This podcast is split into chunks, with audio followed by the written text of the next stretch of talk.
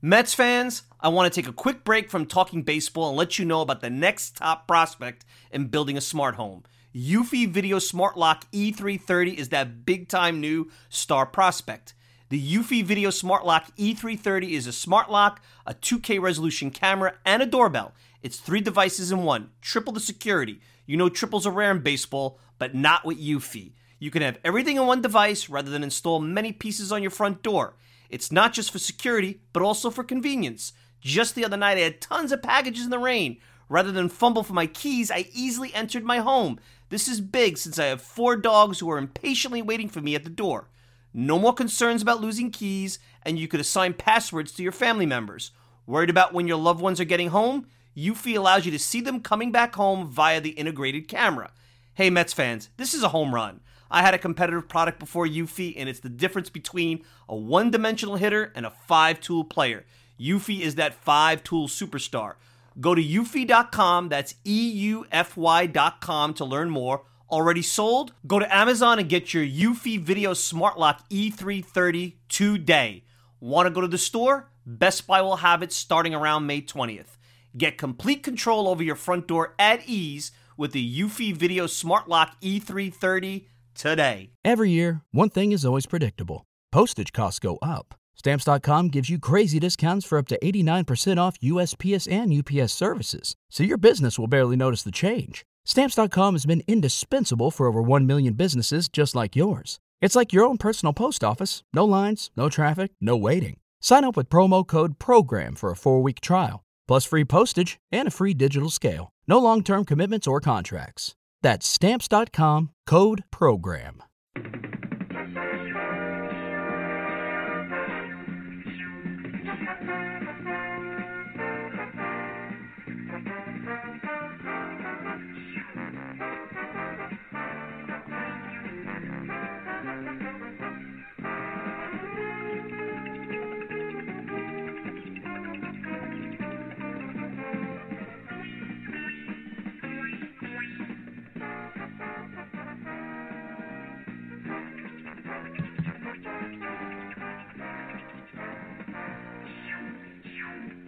It's another edition of the Talking Mets podcast here on this Sunday, March the 18th, 2018. Of course, you can check out the show all the time over at our friends at uh, MetsMerizedOnline.com. Send me a tweet at Mike Silva Media, and uh, you can get the show on iTunes, SoundCloud, Stitcher, pretty much whatever podcasting service you desire. Happy St. Patrick's Day, everybody. A day later. I uh, hope everybody's having a, a, great weekend. And we are less than two weeks away from opening day. And joining me in just a few minutes is Tim Healy of Newsday. Tim is the beat reporter for uh, the Newsday for the Mets, and he's new to the Mets beat, uh, coming over from uh, South Florida, the Sun Sentinel. He was covering the Marlins. He's also worked over in the uh, New England area and knows those teams up there. Also wrote a book Hometown Hardball, which uh, talked about his minor league baseball road trip a few years back. So Tim has a pretty extensive uh, amount of experience, uh, and and it should be an interesting uh, segment and and a, and a good addition to what we hope is a recurring contribution to this podcast throughout the season. I'm not going to go on very long because as we near the end of, of spring training – I don't want to say there's the lull because now this is when the rosters are taking shape, and the Mets have a couple of really interesting things. Now, the injury to Jason Vargas on his non-pitching hand does throw a little bit of a monkey wrench into how they're going to go about the rotation. As of about eight o'clock tonight, it appears that he's going to have surgery, be out about a week, and resume throwing, and, and probably be back on track to miss no more than one, maybe two starts. Now, does that mean that Rafael Montero, who has not had a good spring, gets a stay of execution, gets on the roster? Because then uh, Vargas will go on the disabled list, and and and so on. I- I'm not sure. Uh, I don't really think there's much left to see with Montero.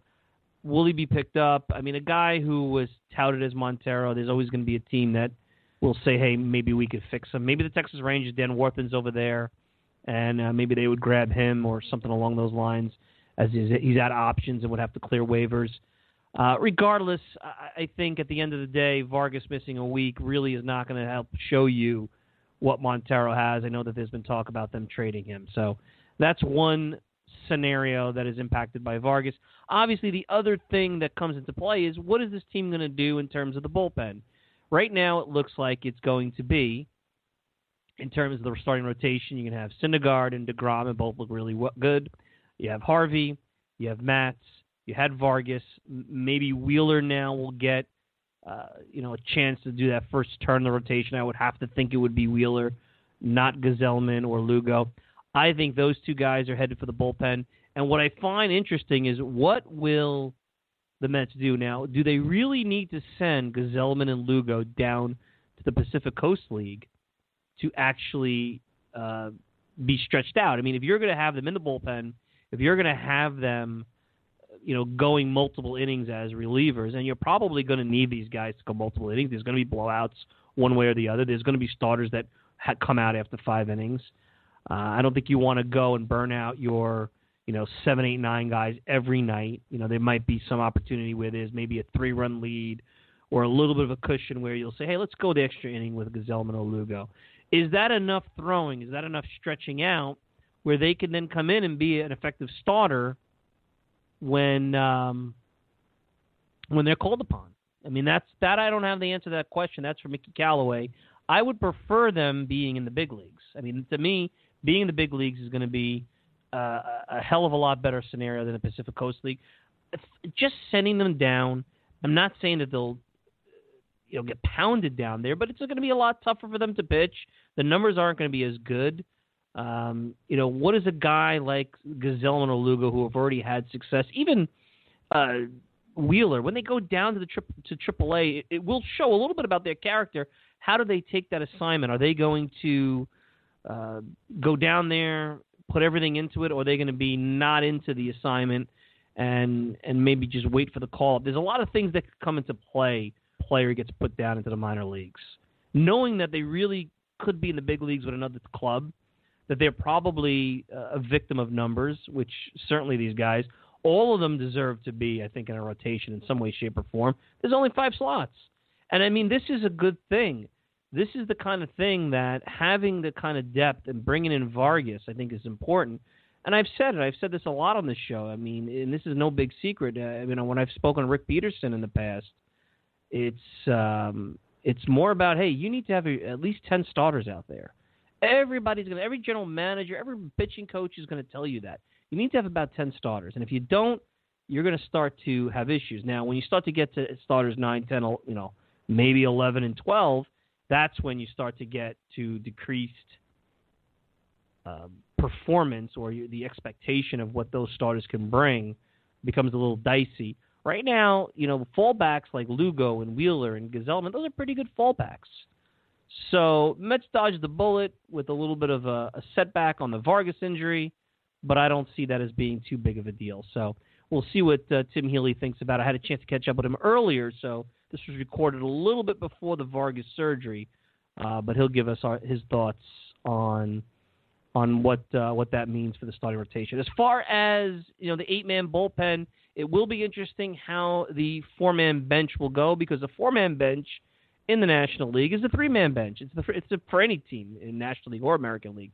Your catcher is always going to be the last guy you're going to use because you want to keep him in there, uh, God forbid of an injury uh, you're going to go out there and you're going to, um, uh, you know, have the other three guys, which would be right now. It looks like it'll be Wilmer Flores will be one, Kevin Plawecki. You'll have Jose Reyes as a third bench opportunity, and then it'll either be Lagares or Brandon Nimmo, depending on who starts, whether it's a lefty or a righty that they play. That's going to be a challenge for Mickey Callaway. They're also going to have situations if they have deep and long extra inning games – where they're going to have to use a starter that is a good hitter as a pinch hitter, whether it be DeGrom, uh, you know, Syndergaard, guys who are decent hitters, even Harvey. I mean, all the Mets pitchers are actually pretty decent hitters, so they can maybe go up there and provide a decent at bat. But that's again, that's not the route you want to go. Uh, you don't want to necessarily build the bench for the worst case scenario, but with eight man bullpens, I mean, you you went from more than five or six years ago, you'd never do more than a five or six man bullpen. So you'd always have a five man bench. Back in the 80s, you'd have a six man bench because you'd you might only have nine or ten, uh, you know, uh, pitchers. You wouldn't go much much deeper than that because the starters would go deep. You had your closer and your setup man, and then you had a couple of long guys that would go. And maybe for the Mets, the good news is that they have guys that could go long. Maybe they don't need the full eight guys the whole uh, season. Um, you know, it, it, there's a lot of different ways. That, it really depends on the on, on the bounce back ability of Lugo and Gsellman. But all this is intertwined. I personally look at the end of the day. I don't know where they're going to go with the roster because they're really not playing their hand, other than they're going to have eight guys in the bullpen. How they feel about a Gsellman or a Lugo going to the minor leagues, uh, they haven't really talked about it all that much. Uh, that include Wheeler into that conversation uh, versus them staying in the big league bullpen. Somebody I think eventually is going to go down because when Vargas comes back, I don't know if Wheeler will be an option for the bullpen. I think Lugo and Gsellman are. I'm not quite sure Wheeler is. And personally, to me, with that in mind, I think he's the guy. He's the sixth starter. He's the guy that's on the odd man out. He's the guy that goes down to Vegas.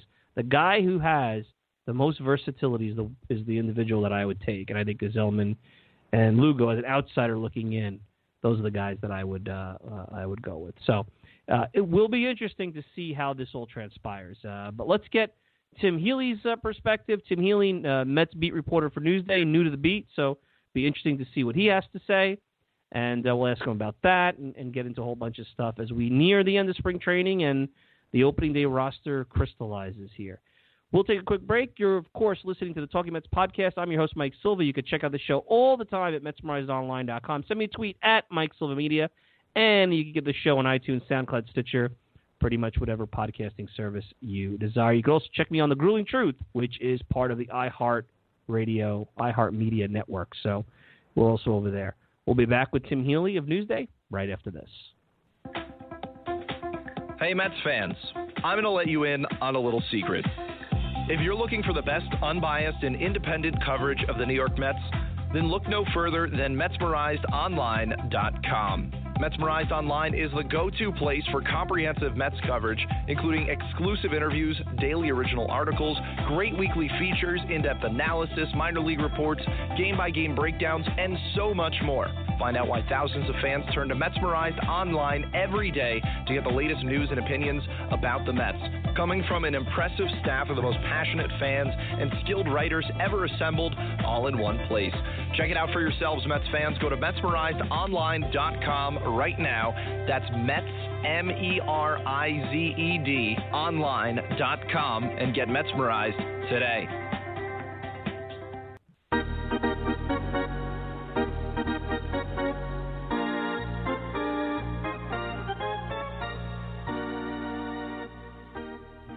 We're back, and uh, joining us, Mets beat writer for Newsday, Tim Healy. You can check him out on Twitter at Tim B. Healy. Also, author of the book Hometown Hardball. Actually, uh, interesting little project. Was checking that out earlier. We'll get a, a little bit about that as well. Uh, Tim, uh, welcome to the program. So, I guess uh, you've been down in Port St. Lucie. You came over from the uh, the Marlins beat. What is it? About two, three weeks now. How's it been for you so far? So far, so good. So far, so good. It's been about two and a half weeks. Uh, so switching beats from Marlins to Mets mid-spring was a, a good way to uh, break the spin, uh, break the spring up. It can get a little monotonous, but for me, ever since March 1, since I got to Port St. Lucie, it's uh, it's been a lot of new stuff for me. So it's been a productive productive stretch here. And you know, some news today. They always say. I remember Rick Peterson, and I always say this, telling me, "Look, you need about ten starters to get through a season." Yeah. Uh, no matter what the best laid plans are, you need about ten starters. This was ten years ago, before uh, you know the the bullpens and how they are now. Uh, that was pretty prophetic with uh, Jason Vargas. Um, you know that's a little bit fresh off the the presses, uh, a little bit of an unknown. Uh, talk to me a little bit because I think that's going to impact potentially the eight man bullpen, obviously the starting rotation, and, and it's a little bit of a tricky inju- injury since it's to his non throwing hand. It is tricky. It is tricky, and as we talk right now at you know four o'clock Sunday afternoon, we're not sure yet exactly what Vargas's state is going to be. It's either going to be pitched through it, and again, it's a, a fractured hamate bone in his right hand, which is his non-pitching hand, or have surgery, which of course would be, uh, you know, a longer timeout, but you know, not necessarily too long. I would expect it to be just a few weeks.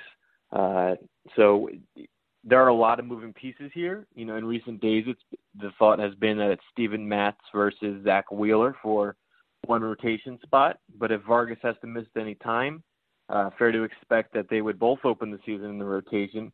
And you're right. There's all sorts of you know ramifications. You know that that extends to the bullpen potentially. Um, you know it with the, if Wheeler was to open the season in the rotation, as opposed to say AAA, then you know who's the first guy you'd want to call up from AAA? It's not clear. Maybe that moves Lugo or Gsellman down to the AAA rotation instead of the bull the bullpen in the majors. So again, there's a lot of moving pieces, um, but we should get a little more clarity come tonight. You know, and, you know tomorrow morning, Monday morning, uh, when Vargas sort of figures out what he's going to do it actually may give Rafael Montero a stay of execution to a certain degree. You know, assuming it's the, you know, on the the shorter side, it's a couple of weeks. You know, maybe they start Vargas on the DL. Maybe they give Montero some time, uh, the first week or two weeks before Vargas comes back on the big league roster. I mean, listen, touted prospect. Uh, you know, he struggled. I know you're new to the Mets beat, but I'm sure you've seen him being in the National League East um, it'll be interesting because there's rumors of a trade with Montero, but he may be the one that's most impacted by this uh, in a positive way in terms of his Mets career.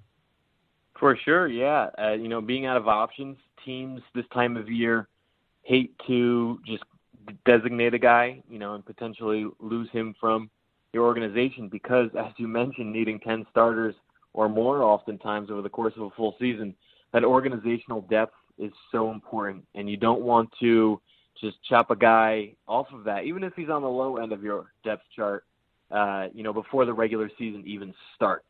So yeah, if Vargas does open the year on the disabled list, it definitely stands to reason that Montero could, you know, wiggle his way into the bullpen, uh, you know, and get one last shot in the majors to see if he can, you know, sort things out and and make it stick. Uh, you know, we've seen glimpses of that through the years, but not not nearly enough, and especially not this spring. And you never want to read too much into spring stats. Uh, you know, they're weighed a little more heavily when it's a guy competing for a job like Montero is, and he's had a you know by any measure a, a not very good spring, to say the least. Um, so you know when the regular season comes, it's you know you flip a switch of sorts. The games matter, the guys care more. Um, so it'd be interesting if he were to sneak into the end of the bullpen, you know, the lower half of the bullpen depth chart. Um, you know, if he can, you know, himself flip a switch and, and figure things out a little bit. Tim Healy, Newsday beat reporter for the Mets, uh, joining us here, and uh, Robert Gsellman and Seth Lugo both have actually looked pretty well this, pretty good this spring. Uh, they were big parts of the the Mets making the playoffs down the stretch in 2016. Uh, the tricky part here is this, you know, you'd think one of them is obviously one of them is eventually going to be needed to make some starts. That's that goes without saying. Can sure. they still stay somewhat stretched out, playing that two inning, you know, sixth, seventh inning role? I don't know how often, depending how. It also will depend on how good the starters are coming out of the bullpen because I think both of them coming out of the bullpen, if there is an eight-man bullpen, provide some value. Um, or is it more important to get them down to the Pacific Coast League, another whole hornet's nest, and, and get them stretched out and do five, six innings with maybe potentially some ugly numbers? Uh, and how does that impact them psychologically as well? What is your feeling? Do you think both will make the squad, um, or do you think it's one of them is destined to go down to AAA because they, they simply the Mets want them to be stretched out, uh, and how important that is? My read before the Vargas injury was that both could make it into the Major League bullpen to open the year in that sort of multi-inning converted starter role that has become more and more popular. Uh, you know, especially when you can get a guy who uh, turns into a, a suddenly dominant reliever. Um, but with the Vargas injury, which would put Wheeler in the rotation potentially, um, it wouldn't surprise me if one of, one of Lugo and Gsellman got bumped down because of that to Las Vegas, only because you know, you, you need somebody there in the event of another injury, and there's always going to be another injury. Um, but you know, to go back to you know the the initial part of your question, if about how stretched out they can stay if if Lugo and Gsellman or wh- whoever it is is pitching one plus two innings, maybe a little more than two innings at a time in relief. In a you know emergency start, spot start sort of situation, that person could feasibly go four innings, maybe a little more if they're efficient with their pitches. So they're a little bit stretched out, but you couldn't take them from that two inning role in the bullpen and expect them to go six or seven by any means. Um, so if they had to convert a guy back into the rotation on short notice, uh, it would be a stretching out process and a de facto bullpen day if it came to that.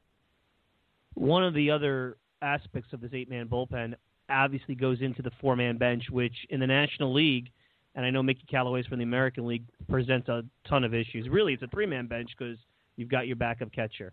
Uh, again, I know you're new to the Mets beat, but Wilmer Flores, being in the National League East, playing the outfield, um, Wilmer Flores is a first baseman and probably really is a DH. Uh, he's a good hitter. I don't know how the outfield is going to play with him. Jose Reyes, uh, that could be Juan Samuel Part Two uh, to bring back an old Met from the '80s uh, playing the outfield. uh, you know, there's good versatility and then there's bad versatility. You know, Tim, you or I could play the outfield. It doesn't mean we're outfielders. So, you know, right. um, what, do what, do what are you what are your thoughts on that? Because this is probably where they're going, and I know what they're trying to do, but creating something that's not there is also uh, a, historically a, a situation that has burned the Mets. It is, it is, and it depends on what Wilmer Flores in the outfield actually looks like in in in reality. You know, he played the outfield this weekend for seven innings and got one ball had one ball hit to him. So we don't really know yet if he can make a running catch, field the ball in the corner smoothly, things like that. If he can hold his own out there, uh, which the Mets seem pretty optimistic about, even though we haven't really seen it yet or tried that yet. Uh, it, it's it's possible, you know, and I don't expect them to be out there very often by any means. Um, but you know, the Mets' thinking is that because he hits, uh, to add another position, you know, just to play once in a while, you know, if you can get him a couple starts in the infield a week maybe, and then once every couple of weeks and left, you know, want to give Cespedes maybe a day game off, something like that.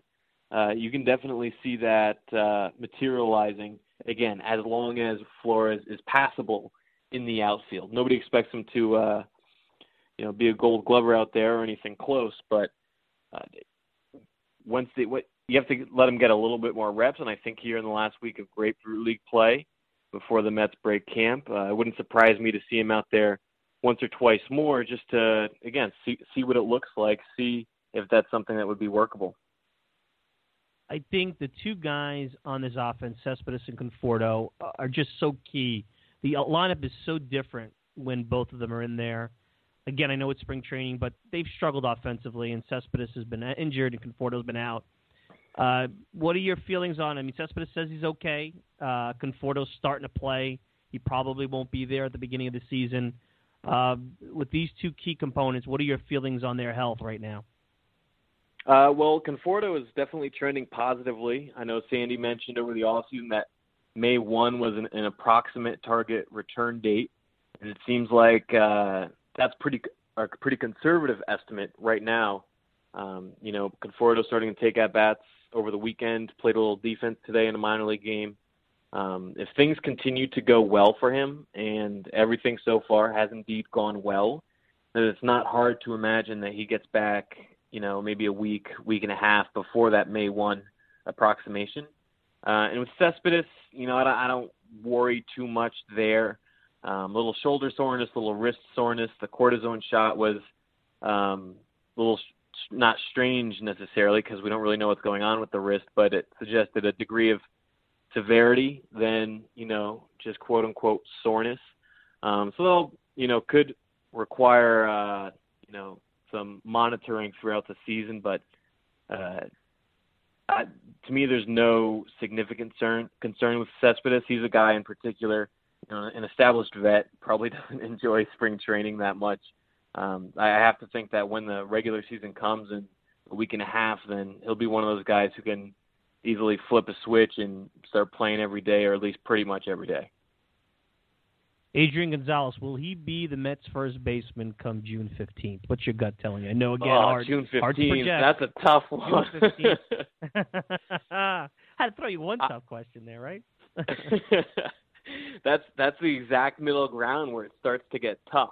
The, the thing with Adrian Gonzalez is, as, as many have said, that he's only making the minimum for, or rather, the Mets only have to pay him the major league minimum.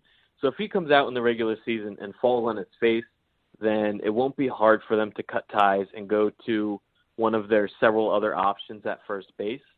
Um, and my mindset is that you know Gonzalez, veteran, obviously has got the back issues that require, he said, 90 minutes of daily uh, treatment. Uh, I right now am willing to give Gonzalez a little bit of the benefit of the doubt because of the track record, because of the injuries that ruined his 2017, which really were his only bad season in the last decade, I think. Um, so, come regular season, if he can, you know, again, be one of those guys who flips a switch because it's so hard to uh, decipher anything from spring numbers, um, then I, I can see him being mildly productive, productive enough. Um, will he be the first baseman on June 15th? I'd say so. Yeah. That so. I guess the, the answer to your question, my take would be yes, he would be. But as we get deeper and deeper into the season, um, is that back? Does that back continue to stay manageable? I don't know. Will the production be there? Maybe the back would, if it acts up, would definitely affect that. Then also, how well will Dom Smith be doing in AAA? Of course, the PCL, it's you know, it's not.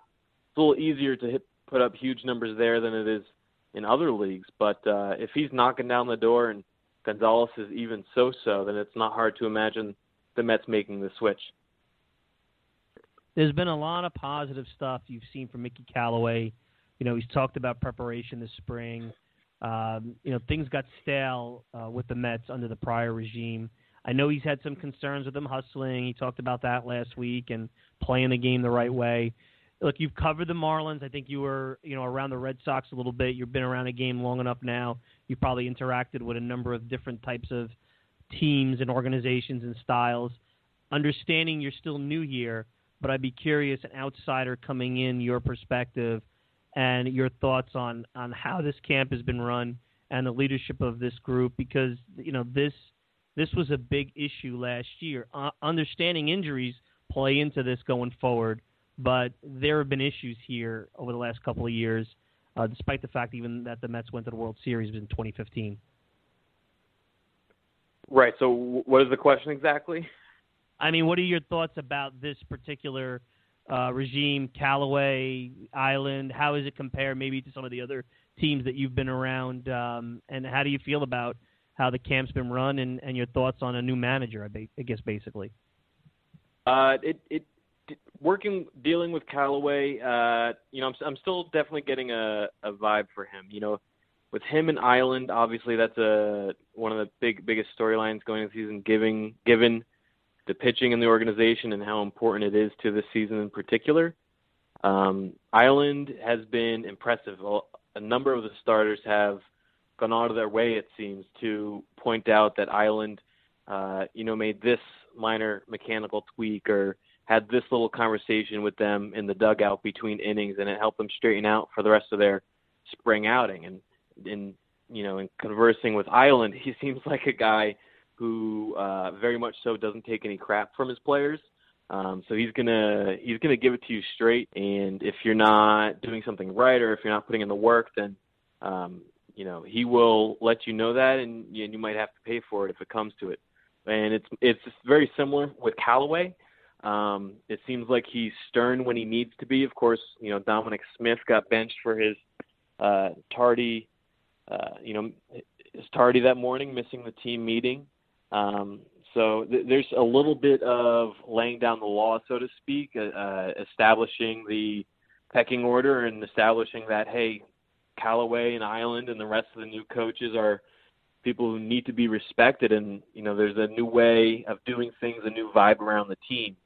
Um, so it certainly seems to me, you know, in my two and a half weeks so far, that um, there is some they're working to in, instill that that culture is kind of a buzzword, but that attitude in the locker room for sure. A couple of things before I let you go. Uh, what player, if any, has maybe stood out to you? Maybe someone you weren't expecting uh, to really take interest in. Anybody jump out to you that I guess, hey, that's my surprise of camp? I'll give you a, a couple names, and one who's stuck out in, in conversations with Callaway too is, is Kevin Plawecki. Of course, there's a you know a timeshare at catcher, and we'll see who ends up with the majority of the time. But Plawecki has obviously you know the spring training spring training offensive numbers are there, and you don't want to read too much into that. You'll see what it looks like, um, you know, come regular season. But his work with the pitchers has really stuck out on a couple of occasions. Uh, there was one start probably a week and a half ago. Syndergaard was having a little trouble in the first or second inning, and um, Plawecki went out there and Syndergaard basically, to paraphrase Syndergaard, Plawecki told him to uh, get his head out of his butt, and I think that Callaway has mentioned it a couple times that attitude from Plawecki to go out there and take charge when necessary, and in the same mold as Eiland, stern with the pitchers when you need to. Um, pitchers a lot of times think too much, uh, so it's good to have a catcher like Plawecki who can, uh, again, give it to him straight when needed. So Plawecki is one guy who stuck out, and another one on the minor league side is Luis Guillorme, who's obviously known for his defensive abilities, and he he's been a lot of fun to watch, not only in games but in uh, defensive drills as well. Shortstop by trade, but moving all around the infield lately. You know, uh, in theory, Amed Rosario is the quote unquote shortstop of the future and in the present now. But uh, you know, if Guillorme's bat can come around a little bit, it's not hard to imagine a long-term future of Rosario at short and Guillorme at second. Uh, so Plawecki and Guillorme are among two of the uh, two of the guys who have stuck out. One last thing. So you have uh, an interesting book that you wrote a few years back, Hometown Hardball. It was a a minor league baseball road trip, and uh, I know there's a lot of fans listening that during the summer like to try to you know maybe take a road trip with the family, or know maybe there's even those out there that have covered uh, uh, you know out of you know college or whatever a minor league team. Uh, you had a chance to go to see quite a few locations. One of them being MCU Park and the Cyclones in, in Brooklyn, which I've been to that park probably uh, dozens of times. Talk a little bit about that, and and maybe you know in the same vein as what you did with the surprise of of camp. Give me a couple of stadiums or towns that you went to that you know maybe you were not expecting much, and you know if the family wants to take a road trip, maybe they should uh, you know check it out. Yeah, that was a fun little project, hometown hardball. I I I treated it as a guide to all 27 minor league ballparks in the Northeast, and so that was you know the New England states plus New York, New Jersey, Pennsylvania. And what I tried to do was provide readers with kind of a lowdown on each of those stadiums and teams, going into a little bit of the history, what it's like to go, you know, what a day at the ballpark is like, what's different about each one, the special foods maybe that you can eat there. Um, so I've, I, among the ones that uh, stuck out, MCU Park, absolutely. That's you know I've been there a number of times for this project, this book, and, and other assignments. And uh, you know, whether people are Mets fans or not, I'd recommend uh, a trip there to Coney Island. It's a cool little neighborhood. You got the Nathan's hot dog stand next door, the beach right there, the roller coasters, all that stuff. So that's that's a real fun time, not only for a game, but you can make a whole day out of that easily.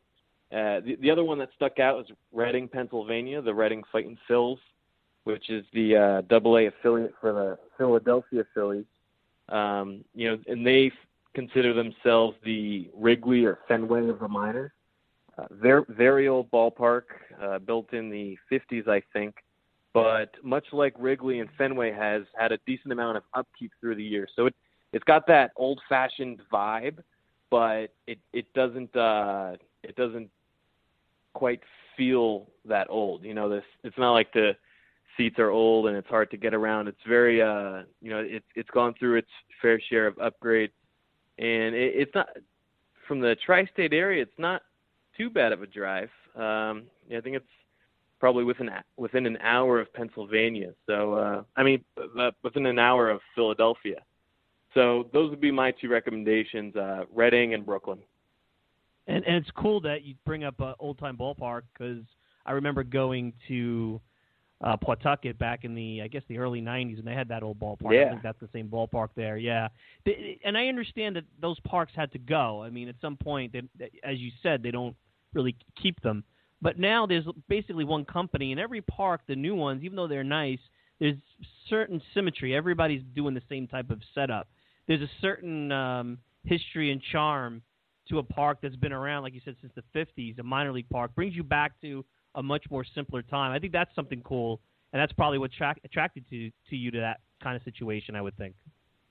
Yeah, yeah, you're right in that a lot of the newer parks, it's uh, it, they, all a lot of them have the same vibe. Um, you know, open concourses. Um, there- there's sort of been in uh, a minor league arms race of sorts when it comes to these souped up minor league ballparks. I think Hartford is another great example.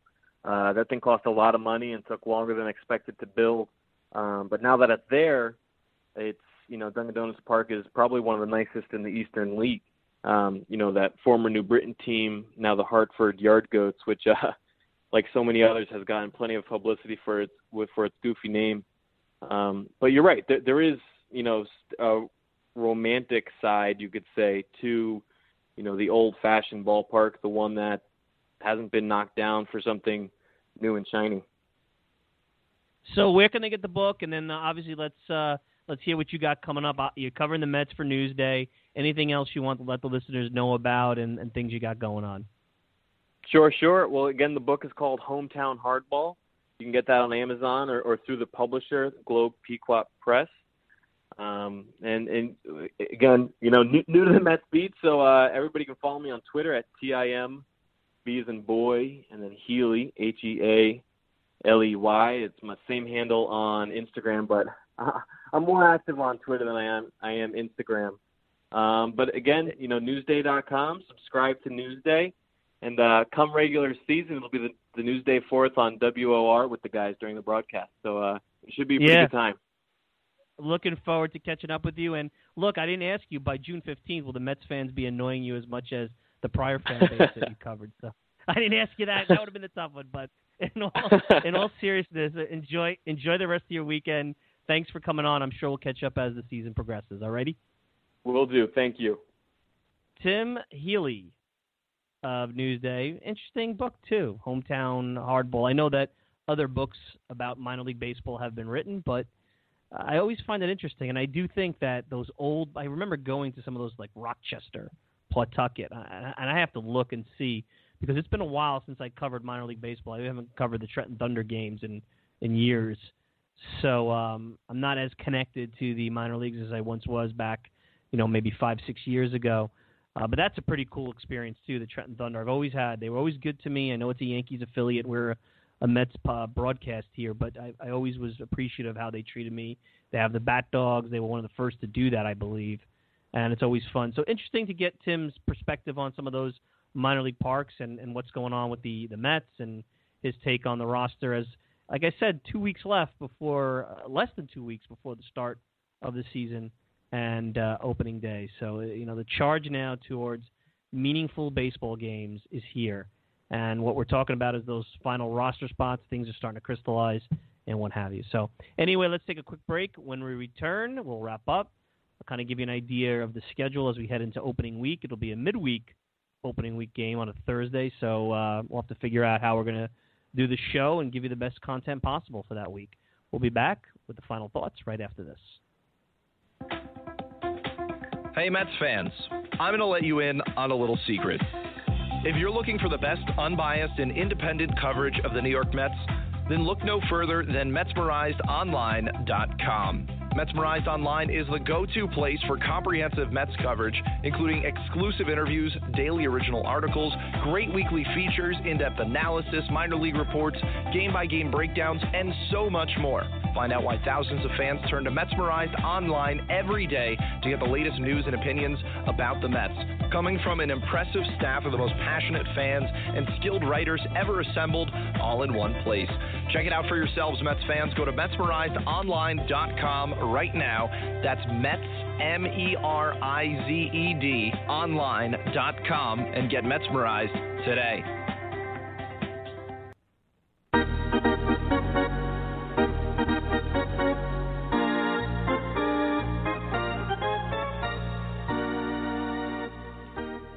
We're back. Final thoughts. Really appreciate everything that uh, Tim Healey uh, brought to the table. Uh, new to the Mets beat. I just still think he had some good nuggets there. And I think the big one for me is Kevin Plawecki and, and what Kevin Plawecki could bring to the table.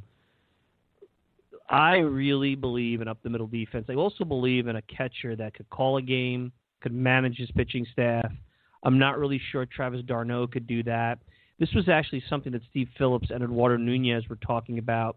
They did a, uh, a they did the road trip on MLB Network Radio, and they were at Mets camp on Friday, and they talked about how last year d'Arnaud, one of their issues with d'Arnaud, forget the offensive improvements and the things that he needs to do there, was that he was relying too much on his pitching coach to call the game. And part of calling the game is to know when to get out there. And I understand now with the rules, those six visits to the mound have to be strategic, but also get out there, talk to your pitcher. Also know your pitcher, know your pitcher where they're at and where they're at in the game and, and the mindset of the pitcher. That might help you with calling the game. And it sounds like from listening to Tim Healey and some of what the scuttlebutt is out of camp, because we've heard this, uh, we've read this, and we've heard this from other uh, individuals who cover the team, that Plawecki's shown a lot of progress in that manner. And that's a big deal. And I think Mickey Callaway has made it clear that both of these guys are going to play, Plawecki and d'Arnaud, and it may be more based on offense than defense. But I will tell you, if Plawecki's going to stand out and is going to show a little bit more leadership, game calling ability, uh, well, assuming that the offense is relatively similar, that d'Arnaud or you know doesn't all of a sudden bust out and become a 20, 25 home run threat, you know, 260, 270, because he has shown some flashes of offensive potential. Um, Plawecki uh, might be the guy. Uh, you know, d'Arnaud has to also show that he can throw the ball a little bit too yes, part of that running game and all that stuff is the pitchers and the pitchers holding the batters on, and I think that's something that Callaway's been working on and Eiland has been working on. And boy, I got to tell you, uh, on that note, hearing how uh, how the how Eiland is being received, and a lot of the stories about Eiland and, and and his style. I mean, it's just it's such a breath of fresh air. I understand they haven't had the best spring. I understand the record isn't great. Uh, I know Callaway keeps talking about preparation and process, and that is the right thing to be focused on in spring. And I know that there's probably still going to be some question marks coming in the season with health and whether or not they're too slow or maybe a little too streaky offensively. But I will tell you this one of my biggest gripes about this team over the last seven or eight years was how the manager handled things and how the pitching coach handled things. And you have heard nothing but positives from both of those things in just the six short weeks that they've been in Port St. Lucie, uh, four to six short weeks. And if if if they can continue that, and they could get uh, a decent amount of health from this staff, that is going to be to me a huge lift for this team, and will be probably one of the positive determining factors about whether or not they could contend and compete for a playoff spot. So, good stuff from Tim Healey. Appreciate him coming on. Uh, we're out of time, but uh, we'll be back, and uh, you know, stay tuned. I'm not sure. We're going to do a season preview show. I'm working on something there. I'm not sure if it's going to be next Sunday or during the week leading up to opening day. So stay tuned for that. I'll let you know, and uh, keep going to MetsmerizedOnline.com for details about the show. Of course, you can check me out and check out updates about the show on my Twitter feed at Mike Silva Media. You can check out the show, like I said, at MetsmerizedOnline.com. Go to the Grueling Truth which is also part of the iHeartMedia network. And you can check out the show on iTunes, SoundCloud, Stitcher, pretty much whatever podcasting service you desire. I'm your host, Mike Silva. Enjoy the rest of your Sunday. We'll be back for the season preview and opening day next week. Till then, be well.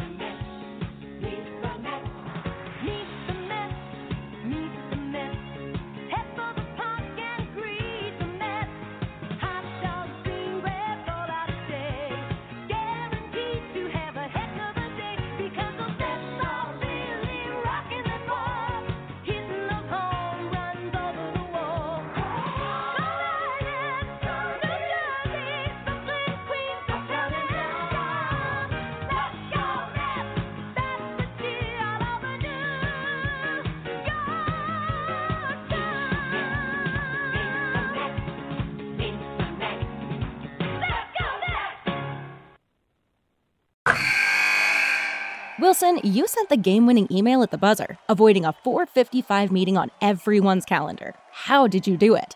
I got a huge assist from Grammarly, an AI writing partner that helped me make my point. And it works everywhere I write.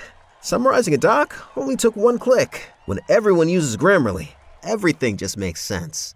Go to grammarly.com slash podcast to download it for free. That's grammarly.com slash podcast. Easier said, done. Everybody in your crew identifies as either Big Mac Burger, McNuggets, or McCrispy Sandwich. But you're the filet fish Sandwich all day. That crispy fish, that savory tartar sauce, that melty cheese, that pillowy bun. Yeah, you get it every time. And if you love the filet of fish, right now you can catch two of the classics you love for just $6. Limited time only. Price and participation may vary. Cannot be combined with any other offer. Single item at regular price. Ba da ba ba ba.